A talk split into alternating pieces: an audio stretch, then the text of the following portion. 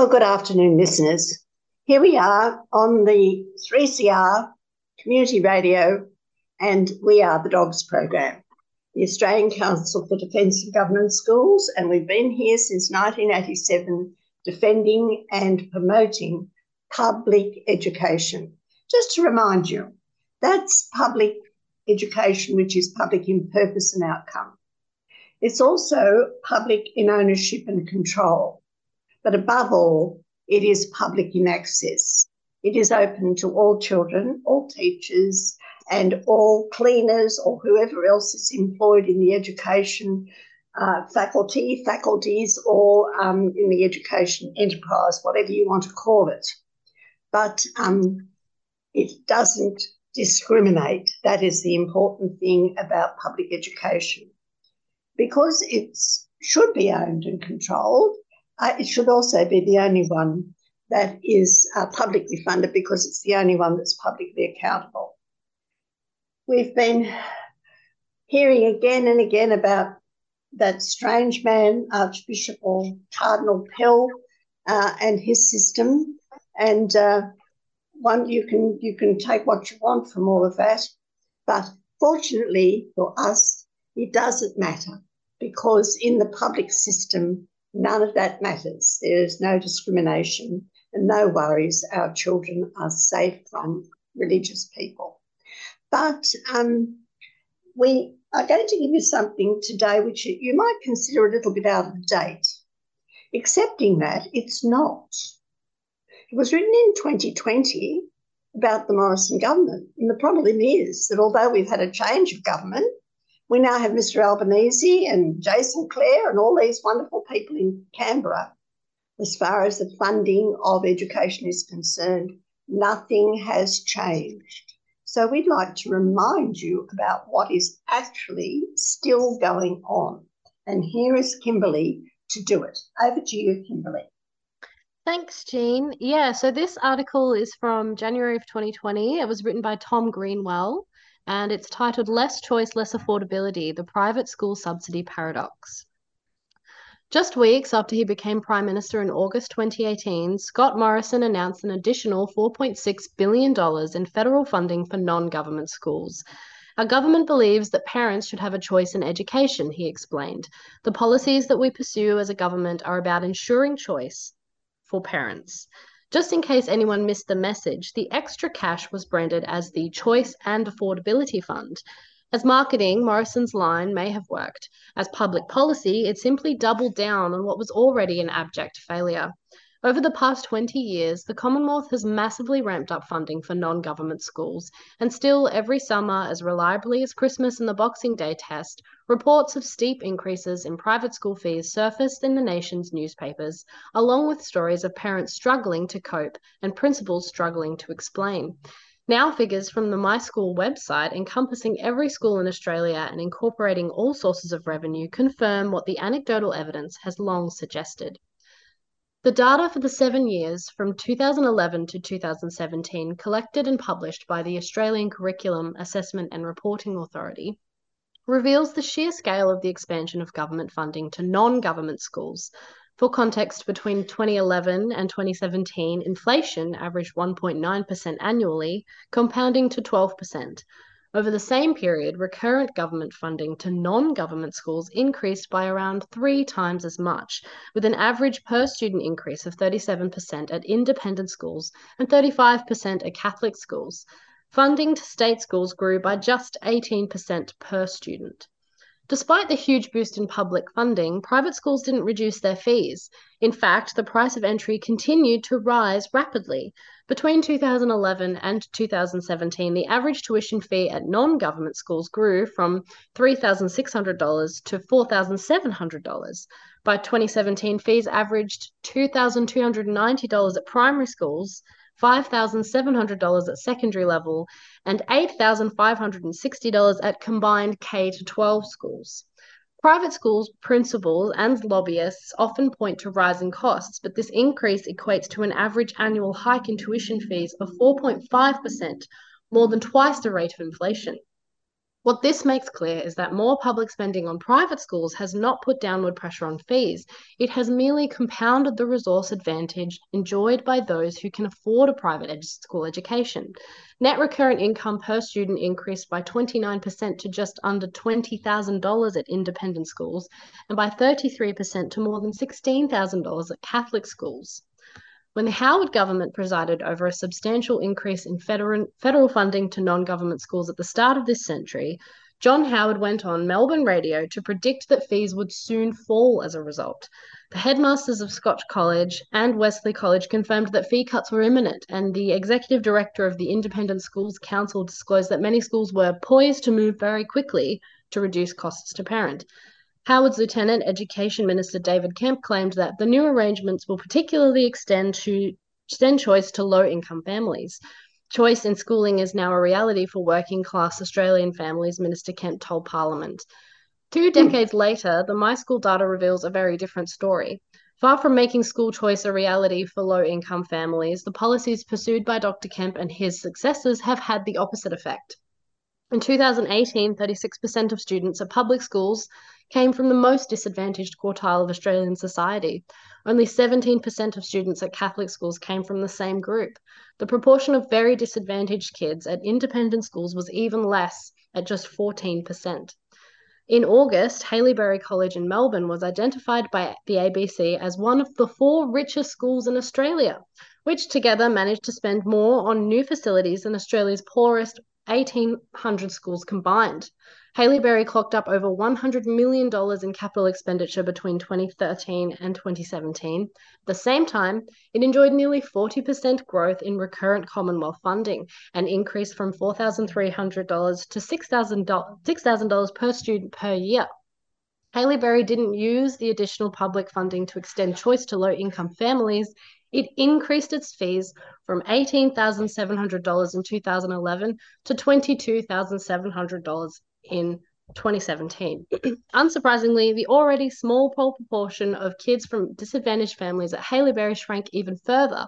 The proportion of children from the bottom half of the Australian population, according to income and educational attainment, collapsed from 16% to 5% in just seven years. Haileybury might not be a typical non government school, but it is representative of the national trend. The same pattern of rapid fee rises, declining enrolments from low income families, and substantial growth in taxpayer funding replicates itself throughout towns and suburbs across the country. Exactly the same dynamic can be found at St Bede's College in the Melbourne Bayside suburb of Mentone, or at St Gregory's College in Campbelltown, or at Ignatius Park College in Toowoomba, suburb of Cranbrook. In all of these schools, fees increased despite steady increases in government funding, and the proportion of students from Australia's most disadvantaged families decreased by half or more.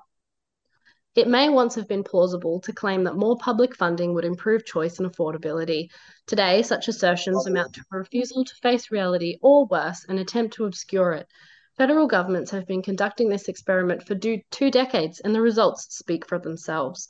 20 years since John. What is, I'm sorry to interrupt, but what is it about Australian politics? They talk in, in opposites. The, mm. the rhetoric is the opposite to reality again and again and again. They must think that we're absolute fools yeah. to talk about choice and affordability when in fact uh, these schools are so greedy that they just keep putting up their fees. Extraordinary, isn't it? Sorry to interrupt you, Kim. That's Please. okay, Jean. I'll, I'll keep going. Um, 20 years since John Howard declared that private school fees would fall, we are still waiting. Government funding has increased so much that non government schools now enjoy similar public funding to state schools. By 2017, Catholic schools received, on average, annual government funding of $13,000 per student, while independent schools received around $11,000 per student. That's 81% and 69%, respectively, of the average per student funding that goes to state schools. The difference narrows even further when we account for the much larger share of expensive to educate students at state schools, such as kids in rural and remote locations and children with disabilities or from other disadvantaged groups. Comparing like with like, non government schools receive around 90 to 95% of the public funding that government schools do, and yet fees continue to rise rapidly. Why don't private schools cut their fees in response to this ever growing taxpayer contribution? The most like important reason is very simple. They don't have to. Education is not like many other products in the marketplace. Price is seen as a signal of quality. Exclusivity is often a selling point, and the uncertainty and anxiety surrounding our children's well being leads parents to grin and bear high fees and even wear them as a badge of honour. And cutting fees generally could let in a greater number of disadvantaged students who are typically more expensive to educate.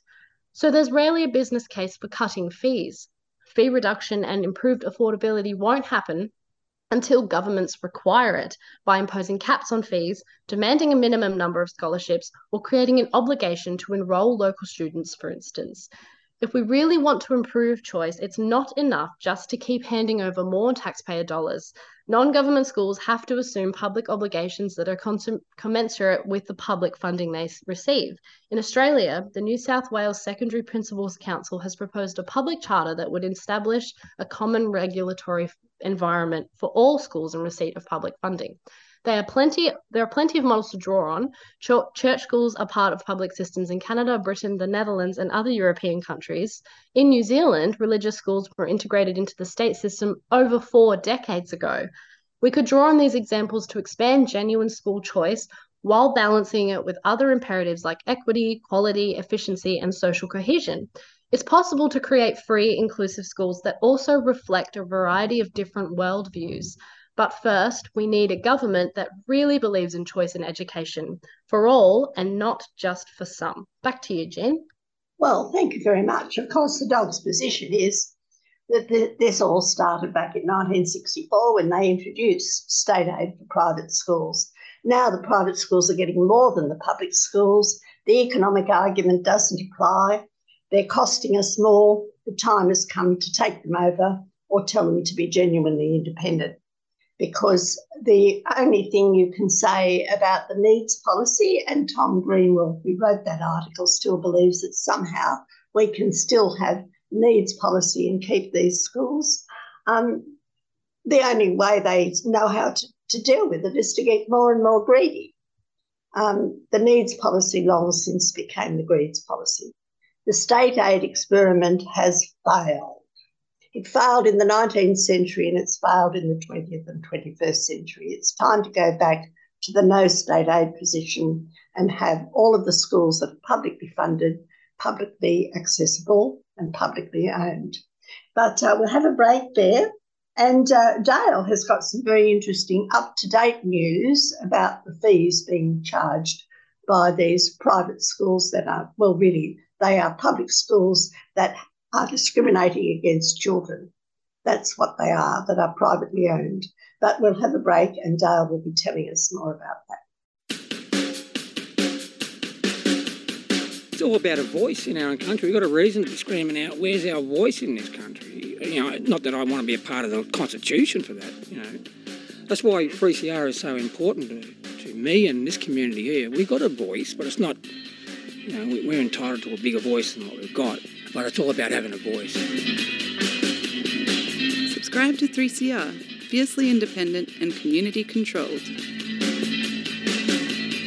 Go to 3cr.org.au forward slash subscribe or call the station on 03 9419 8377.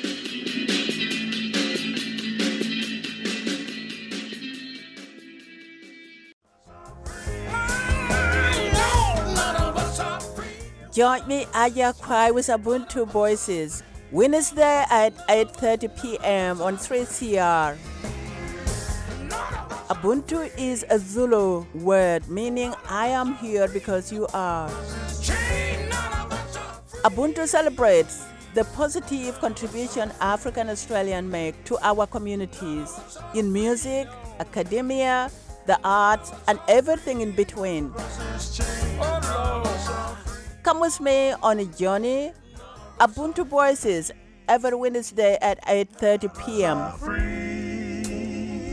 None of us are free. One of us is chained. None of us are free.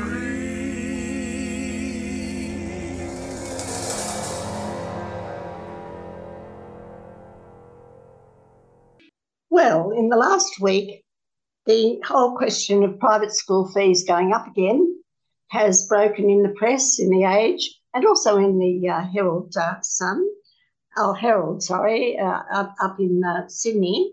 But Dale has got the Victorian news. Over to you, Dale. Thanks, Jean. The article is from The Age by Nicole Precel and Adam Carey. It's titled Victorian Private School Fee Increases Are the Biggest in Five Years.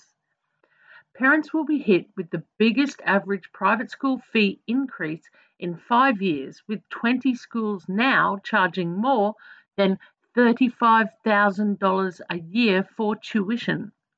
The fee hikes, which range from 4% to 10%, come despite many of the state's leading private schools reporting healthy surpluses and families already under strain from big cost of living increases. For the first time, two schools will charge more than $40,000 a year for senior school students. The fee increase has at least one academic calling for caps on price rises, some parents reconsidering sending their children to private education, and has also been criticised as nothing more than a grab for status. Geelong Grammar, Victoria's most expensive school, has raised its fees by 5.4% to $46,020 for Year 12 day boarding students. It's the sharpest increase the school has had in the past five years after it froze its fees for a year in 2021 at 41,792. Jewish Day School Mount Scopus Memorial College raised its fees to $40,860 this year from 38,960 in 2022.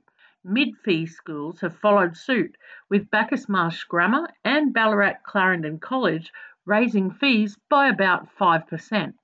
Education payment provider EdStart reported the last time the average increase reached 4% was in 2018.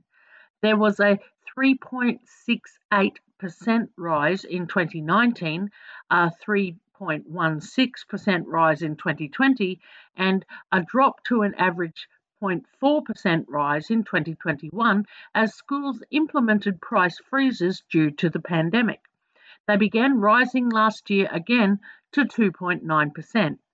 Victoria's 23 highest fee schools reported a combined surplus of about $127 million in 2021.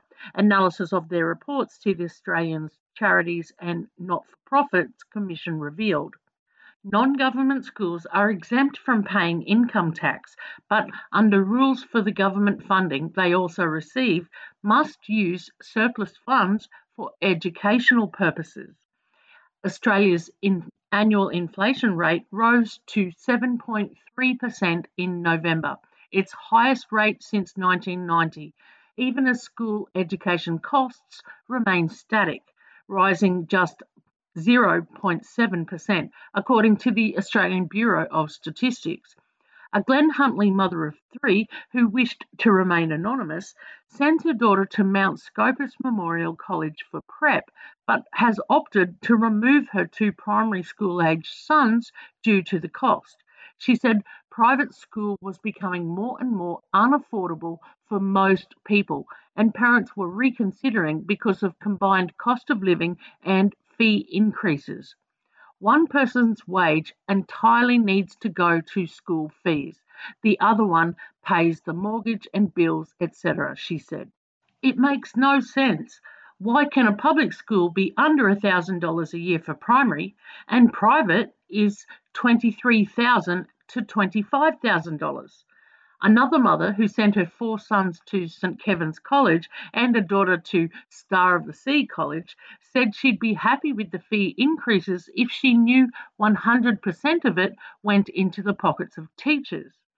Comparison website Finders Parenting Report 2023 surveyed 1,032 parents of children under 12 and found 17% were contemplating moving their child from a private school to a public school to reduce their expenses.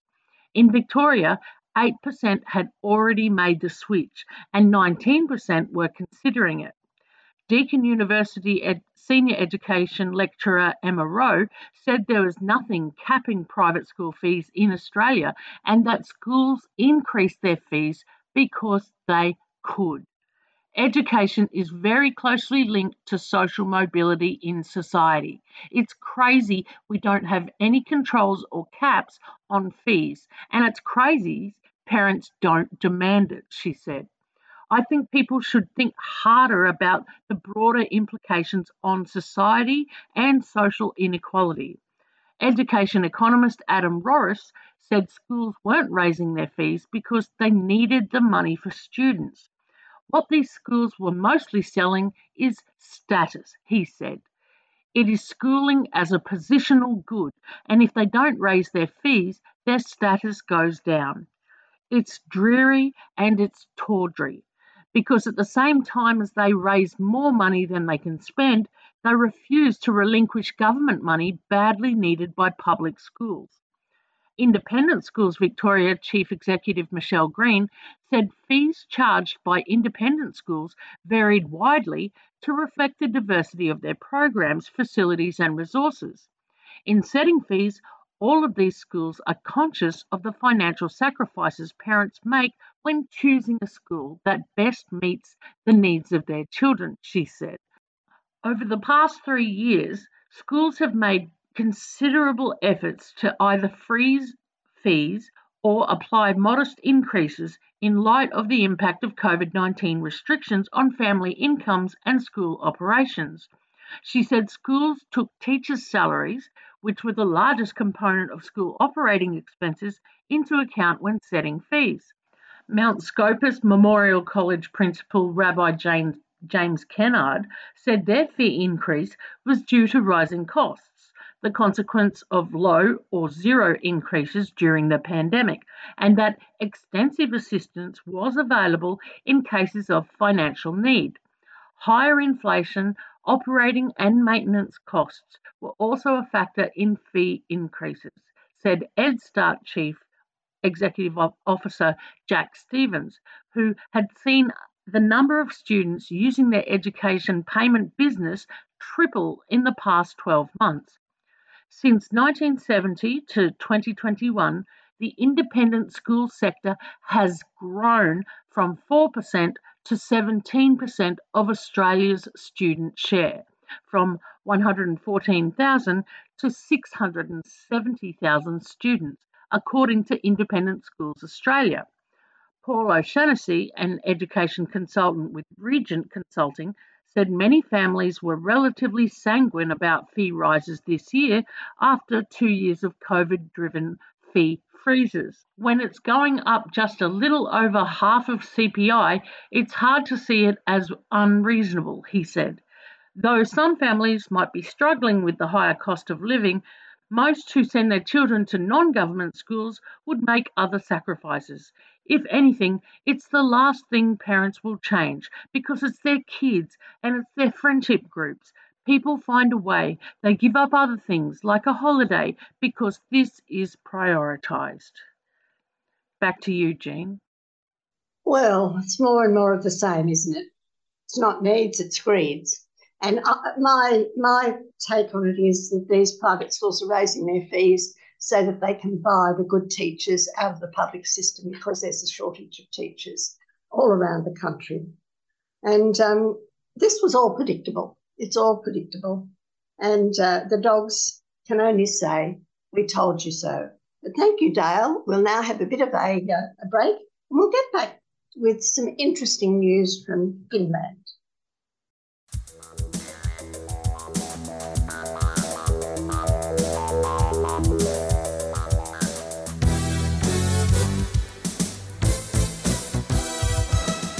Hi, I'm Jeffrey. I'm Alphonse. I'm Erwin. And we, we are, are, from, the Voice of West Papua. Tuesday 6.30 until 7.30 p.m.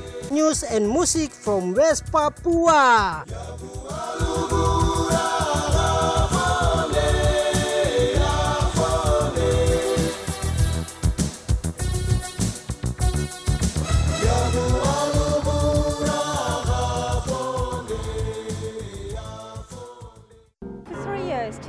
Teachers have had their qualifications, their pay, their pensions, and their working conditions attacked relentlessly by this government. I'm the proud product of a uh, government funded primary school education and of a government funded secondary school education. Australia is one of the richest and luckiest countries in the world, and there's no reason whatsoever why we can't have the very best public schools in the world. It's still not good enough that kids with disability miss out.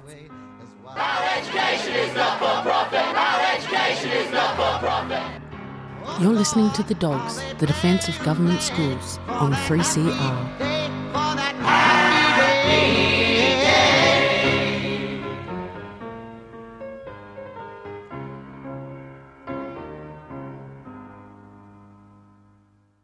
Well, uh, we've been listening to the uh, articles about private school fees and their discriminatory practices, but now we've got some interesting news from Finland. How many of us have children and grandchildren that spend such a lot of time on their phones or on their computers, where there is a lot of disinformation wandering about the world? Finland's trying to do something about it. Sorrel's going to tell us about that. Over to you, Sorrel. Thanks, Jean. So, this article is How Finland Teaches Kids to Spot Misinformation by Jenny Gross. A typical lesson that Saara Martikka, a teacher in Hämeenlinna, Finland, gives her students goes like this. She presents her eighth, eighth graders with news articles. Together, they discuss what's the purpose of this article? How and when was it written? What are the author's central claims? Just because it's a good thing or a nice thing doesn't mean it's true or valid, she says. In a class last month, she showed students three TikTok videos and they discussed the creators' motivations and the effect that the videos had on them. In Finland, 76% of people consider print and digital newspapers to be reliable. Her goal, like that of teachers around Finland, is to help students learn to identify false information. Finland ranked number one of 41 European countries on resilience against misinformation for the fifth time in a row in a survey published in October by George Soros founded Open Society Foundations in Sofia, Bulgaria. Officials say Finland's success is not just the result of its strong education system, which is one of the best in the world, but also because of the concerted effort to teach students about fake news. Media literacy is part of the national core curriculum starting in preschool. After Finland, the European countries that ranked highest for resilience to misinformation in the Open Society Foundation's survey were Norway, Denmark, Estonia, Ireland, and Sweden. The countries that were most vulnerable to misinformation were Georgia, North Macedonia, Kosovo, sorry, Kosovo, Bosnia and Herzegovina, and Albania. The survey results were calculated based on scores for press freedom, the level of trust in society, and scores in reading, science, and math. The United States was not included in the survey, but other polls show that misinformation and disinformation have become more prevalent since 2016, and that Americans' trust in the news media is near a record low. A survey by Gallup published in October found that just 34% of Americans trusted the mass media to report the news fully, accurately, and fairly, slightly higher than the lowest number that the organization reported in 2016. In Finland, 76% of Finns consider print and digital newspapers to be reliable, according to an August survey commissioned by a trade group representing Finnish newspapers that was conducted by the IRO Research, a market research company. And this article was originally published in the New York Times. Back over to Eugene. Well, thank you very much. Very interesting, isn't it? Because um, our children are growing up into a very, very interesting world uh, but of course, here on 3CR, you're not going to get misinformation. That's why we're here. And certainly here on the education depart, uh, education program, you're going to get the information that we can give you to the best of our ability. But uh, we'll have a bit of a break and we'll come back to how a school in Bondi is ending the Great Lesson Lottery. Again, Sorrel is going to bring this to us. You're listening to 3CR Community Radio 855 AM. Visit the 3CR website at 3cr.org.au forward slash podcast to hear the most recent recording from each show or 3cr.org.au forward slash streaming to listen live.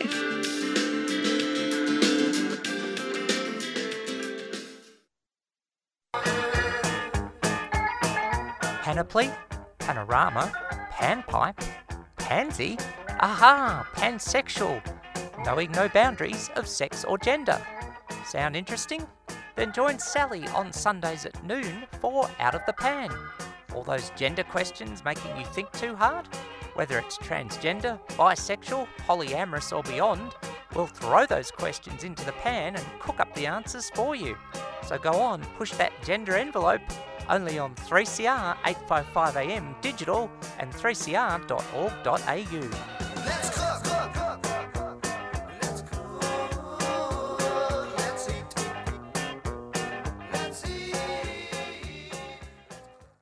Well, you're listening to the Dogs program, and uh, we hope that uh, you're still with us and enjoying us as you uh, allow us into your life for this period of time on a Saturday afternoon.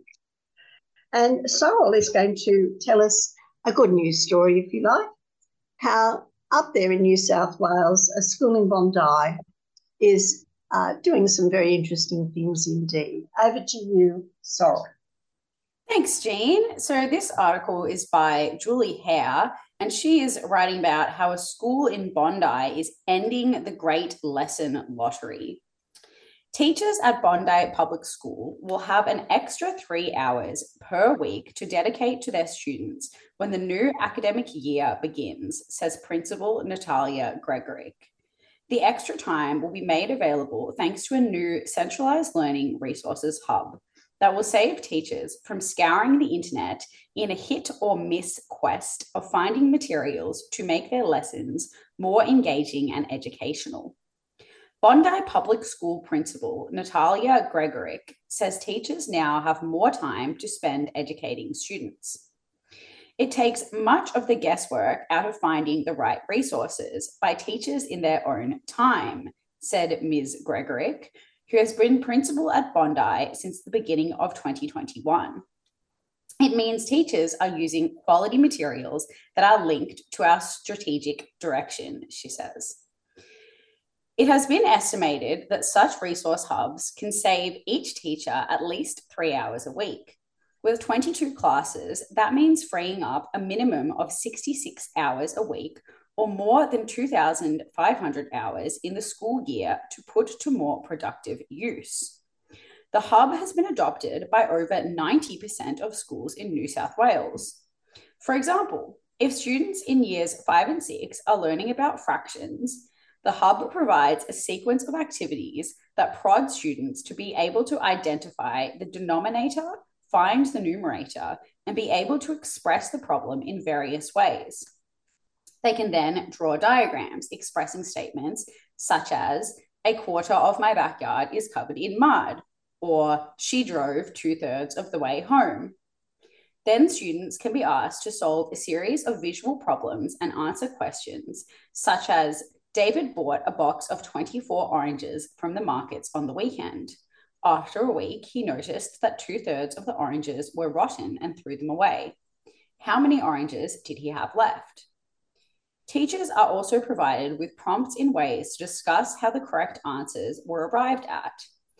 Numerous reports in the past year have pointed to lackluster academic performance amongst Australian school children, despite ever rising government spending. While the achievement gap between rich and poor gets ever wider, teachers find themselves overstretched, undersupported, and often overwhelmed by the enormity of their jobs.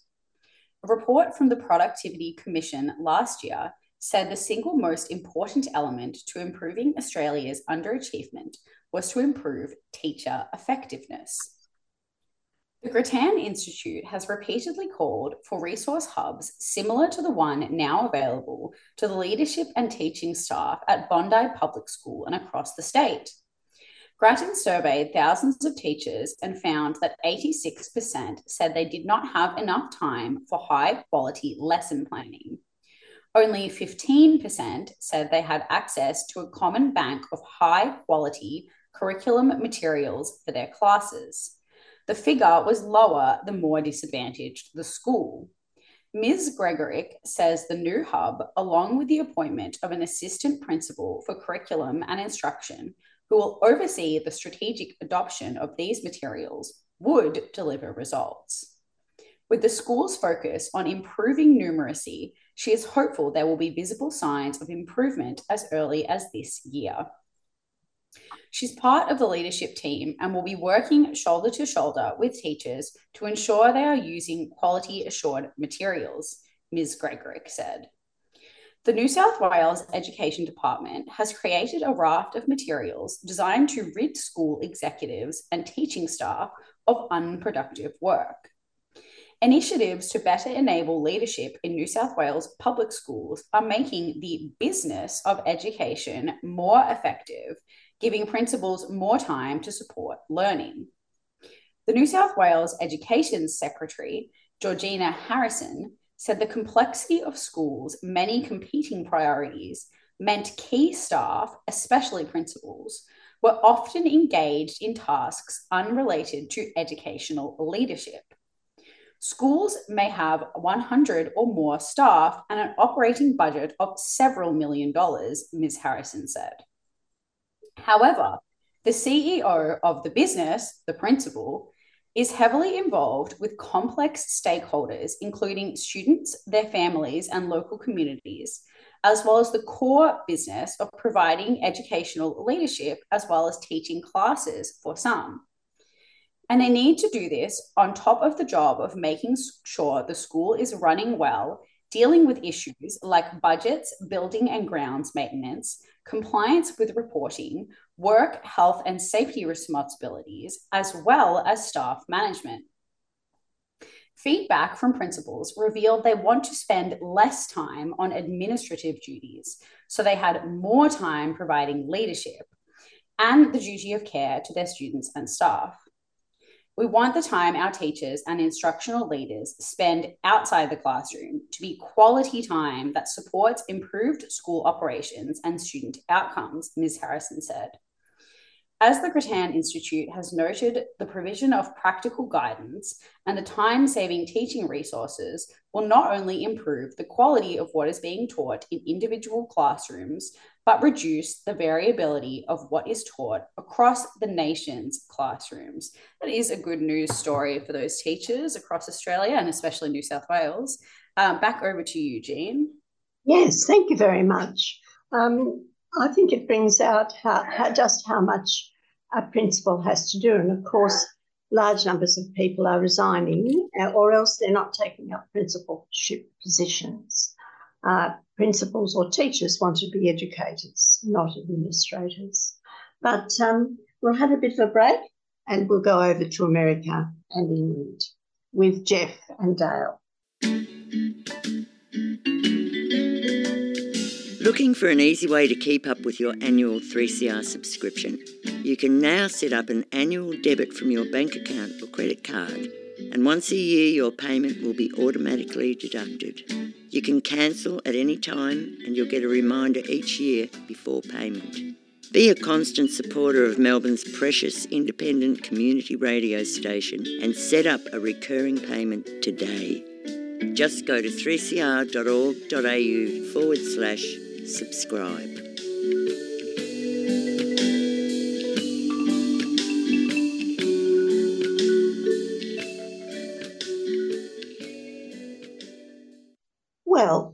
You're still listening to the Dogs program, I hope. And here we've got another voice for you Jeff, our roaming expert on international affairs.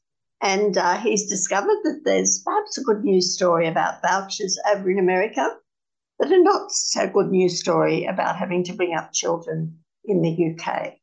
Over to Jeff. Thanks, Jean. And as usual, we're we're tuning into our wonderful blog by Diane, Ravitch over in the United States, who keeps a firm eye on public education there. And she has published an article on the 14th of January, and it is Michigan, same groups push voucher bill, voter restriction bill, both fail to get on ballot. This is a really good news story. This is where uh, people have seen through the um, the horrible ideas of the conservatives in the United States to have voucher systems to support private schools and religious schools. And so the article goes on. In Michigan, conservative groups tried to get two initiatives on the ballot in 2022, but did not file enough valid signatures in time. The same consultants promoted both propositions. Betsy DeVos poured millions into the voucher campaign in the hopes of getting it passed by Republican legislature and avoiding a referendum. In a previous referendum, Michigan voters overwhelmingly rejected vouchers for private and religious schools. Democrats won control of both houses of the legislature in 2022, so that idea is dead for now. Beth LeBlanc of the Detroit News reported Conservative groups last month abandoned their efforts to pass voter initiated laws seeking to create stricter voter identification rules and a tax incentivized scholarship fund in Michigan that could be used for private school education. Yeah, the demise of the Let MI Kids Learn, MI meaning Michigan. So uh, the demise of the Let Mi- Michigan Kids Learn ballot initiative serves as a blow to the West Michigan family of former U.S. Education Secretary Betsy DeVos, the Republican megadonor who helped to launch the effort to create a tax incentive that would pro- would finance private school scholarships for students whose parents could not afford the tuition. Members of the DeVos family contributed roughly $7.9 million towards the Let Michigan Kids Learn ballot initiative in 2021 and 2022, making up the lion's share of the financing for the effort, according to the state uh, campaign finance records. The end of the Let Michigan Kids Learn ballot initiative marks a major victory for public school students, parents, and educators, said Cassandra Ulbrich, a spokesperson for an opposition group called For Michigan Kids, for Michigan schools. The school, the Secure Michigan Vote initiative, which is also pulled, was also pulled on the 28th of December, had largely been rendered irrelevant by the November passage of Proposal 2, which cemented the Michigan Constitution voting rules that Secure Michigan Vote sought to change in statute, said Jamie Roe, spokes, spokesman for the Secure Michigan Vote effort and a Republican political consultant. The fact that Gretchen Whitmer won re election must be driving the devilish DeVos to tears while she sits on one of her yachts in Florida. Maybe the exposed plot to try to kidnap the governor woke up voters in Michigan so they are less likely to support extremism and anarchy. Perhaps more voters are seeing through the MAGA fog and the Proud Boys are retreating to their caves in Michigan. Whatever the reason, let's hope this is a recurring trend elsewhere. As long as there are conservative extreme right billionaires like beastly Betsy DeVos and Alec, A L E C, I think she is a dues paying member of this seditious enemy of freedom and democracy. Uh, vouchers, charter schools, and voter restriction legislation will not go away. Billionaires are similar to countries. They have the money to launch organizations and hire a staff to handle that dark money. Those employees want to keep their jobs, and extremist billionaires like Betsy beastly Betsy doesn't have to do the work. All she has to do is pay her minions to do it for her, sort of like funding a luxurious, toxic hobby that hurts others but doesn't touch them. And so that's a bit of good news is that they've seen through this toxic uh, far right extremism that's masquerading as a, a, benevolent fund to help children go to school. It's actually defunding public school education all over America. So that's a win for public schooling and parents everywhere.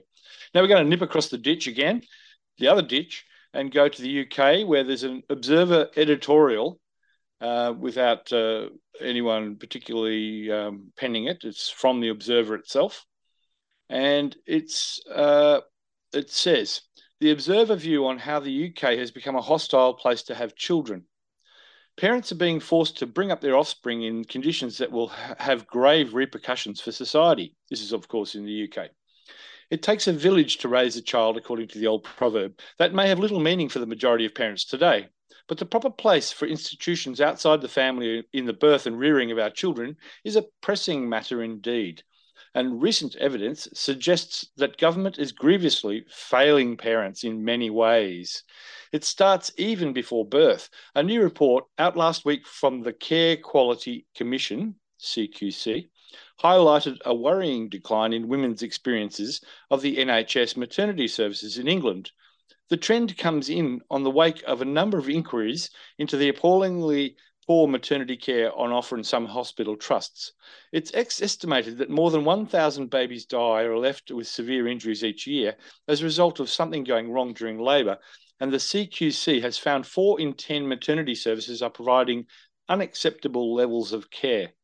This goes beyond the general resourcing and staffing issues within the NHS that have created its biggest ever crisis. It reflects a, cultural under prioritisation of the care of women and their babies that has not been adequately addressed by successive administrations.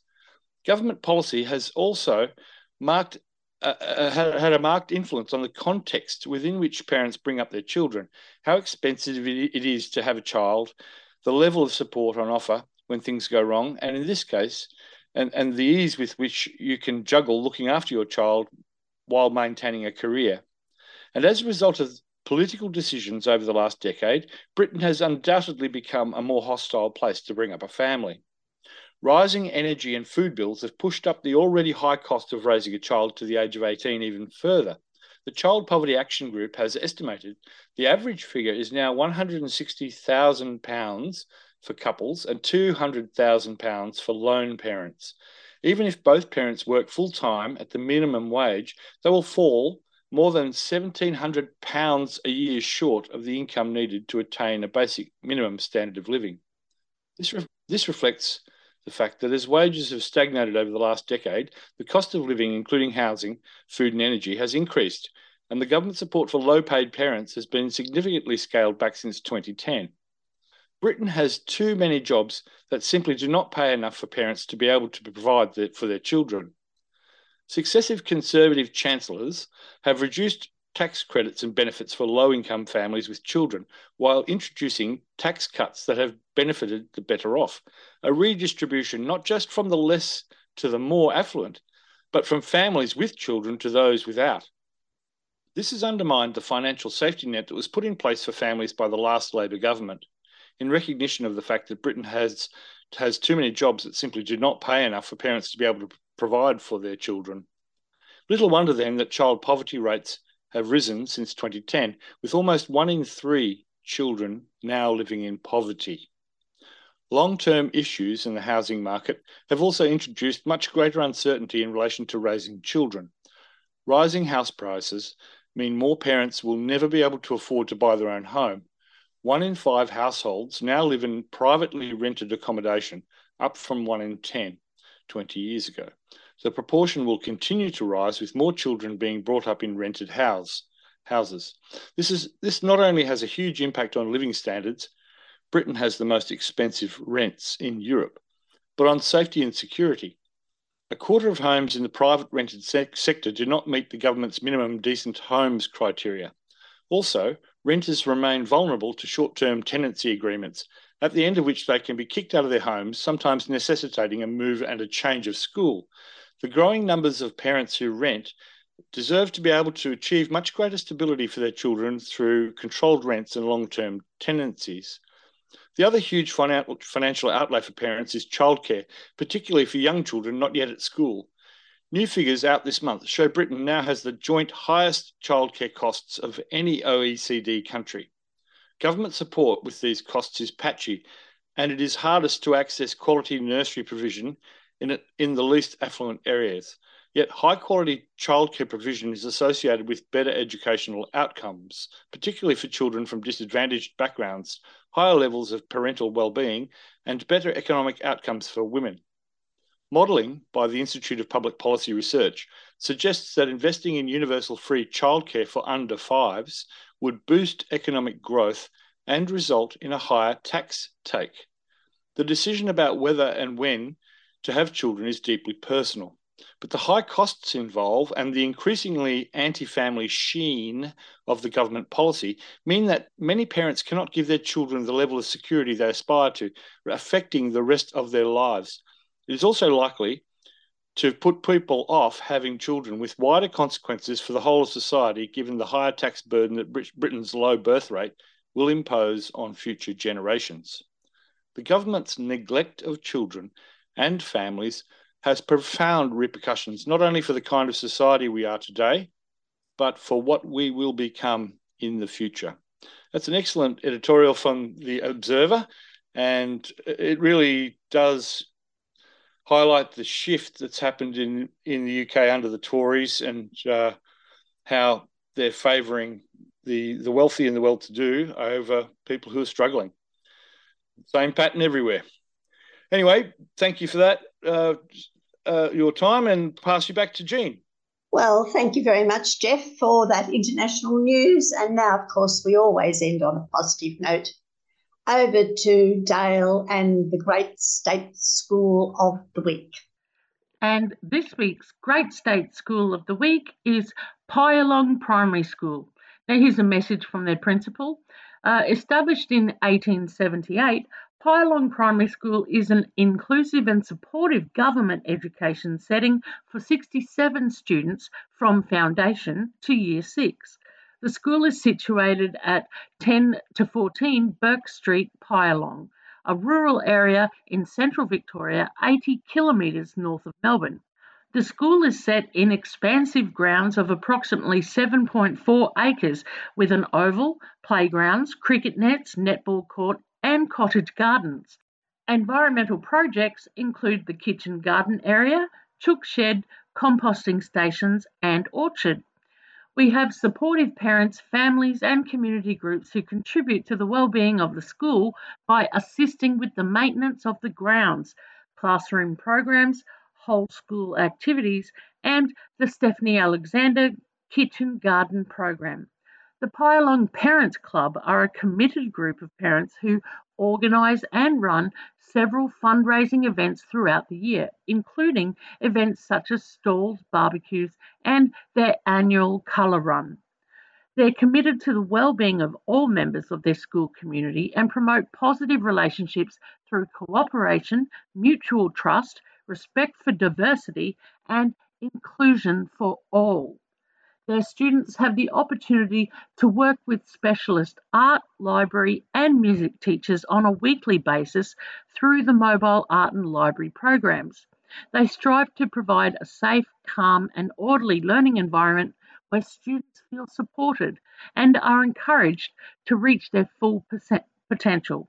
In 2018, they began the process of upskilling and retraining as a school wide positive behaviour school. The SWPBS framework underpins the social emotional learning program for the school, along with the Respectful Relationships Initiative.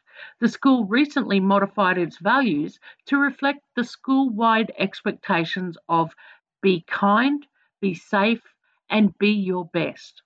The school implements a whole school consistent approach to teaching literacy and numeracy with the provision of a curriculum that is differentiated to suit the learning needs of the students, and additional support is offered through intervention programs. Quality planning and assessment practices are a high priority.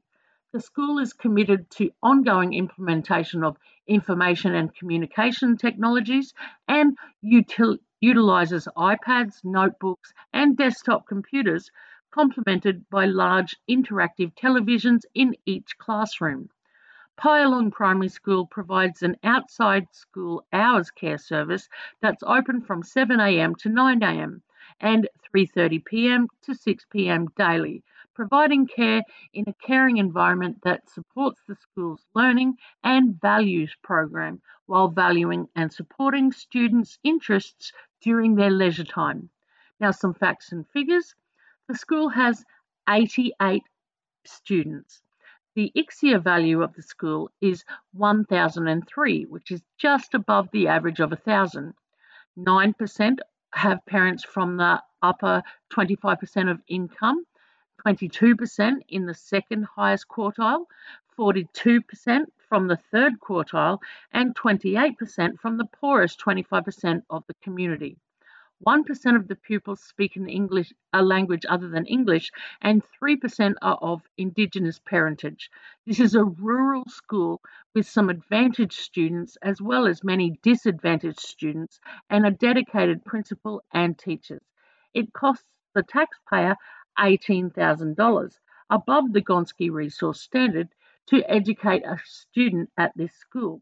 The school receives approximately 300,000 from the federal government and approximately 1 million from the state government, 6,700 in fees and 48,600 from private fundraising.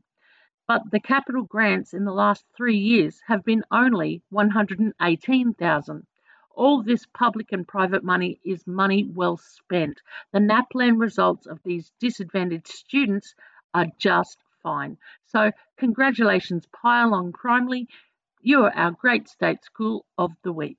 Well, isn't that a lovely little story about Pyalong up there in the in the north of uh, Melbourne and a lovely little rural community? It's really nice up there near Sunday Creek and so on.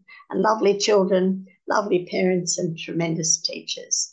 But our time is gone. And if you want to find out more about the dogs, then you can go to our website at www adogs.info, or you can go to the 3CR website if you want to hear any more of our programs. Our time is gone, and from Dale and Sorrel and Jeff,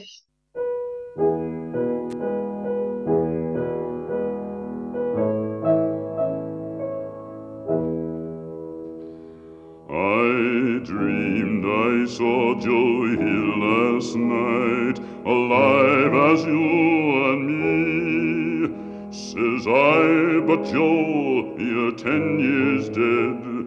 I never died, says he. I never died, says he.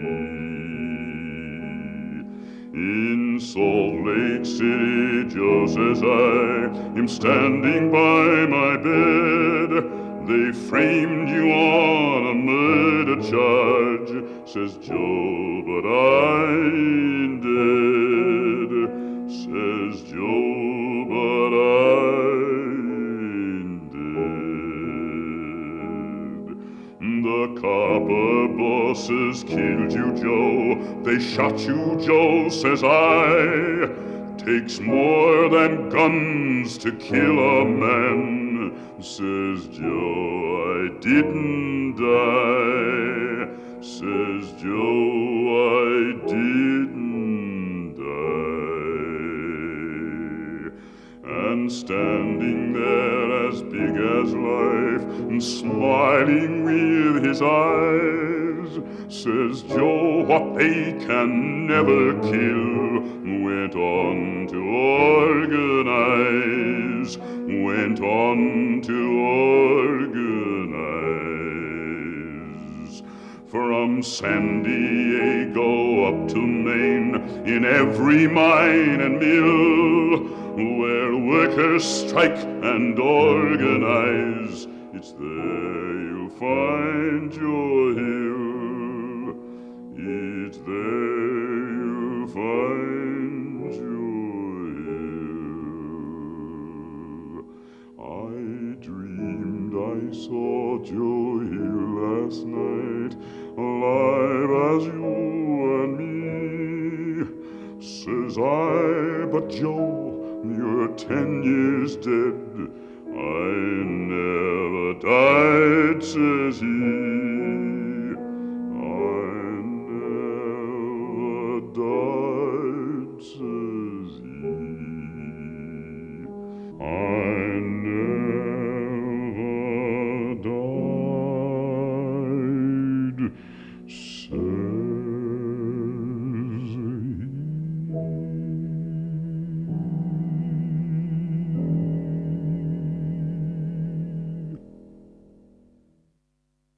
And myself. Uh, it's and Kim, of course. It's bye for now.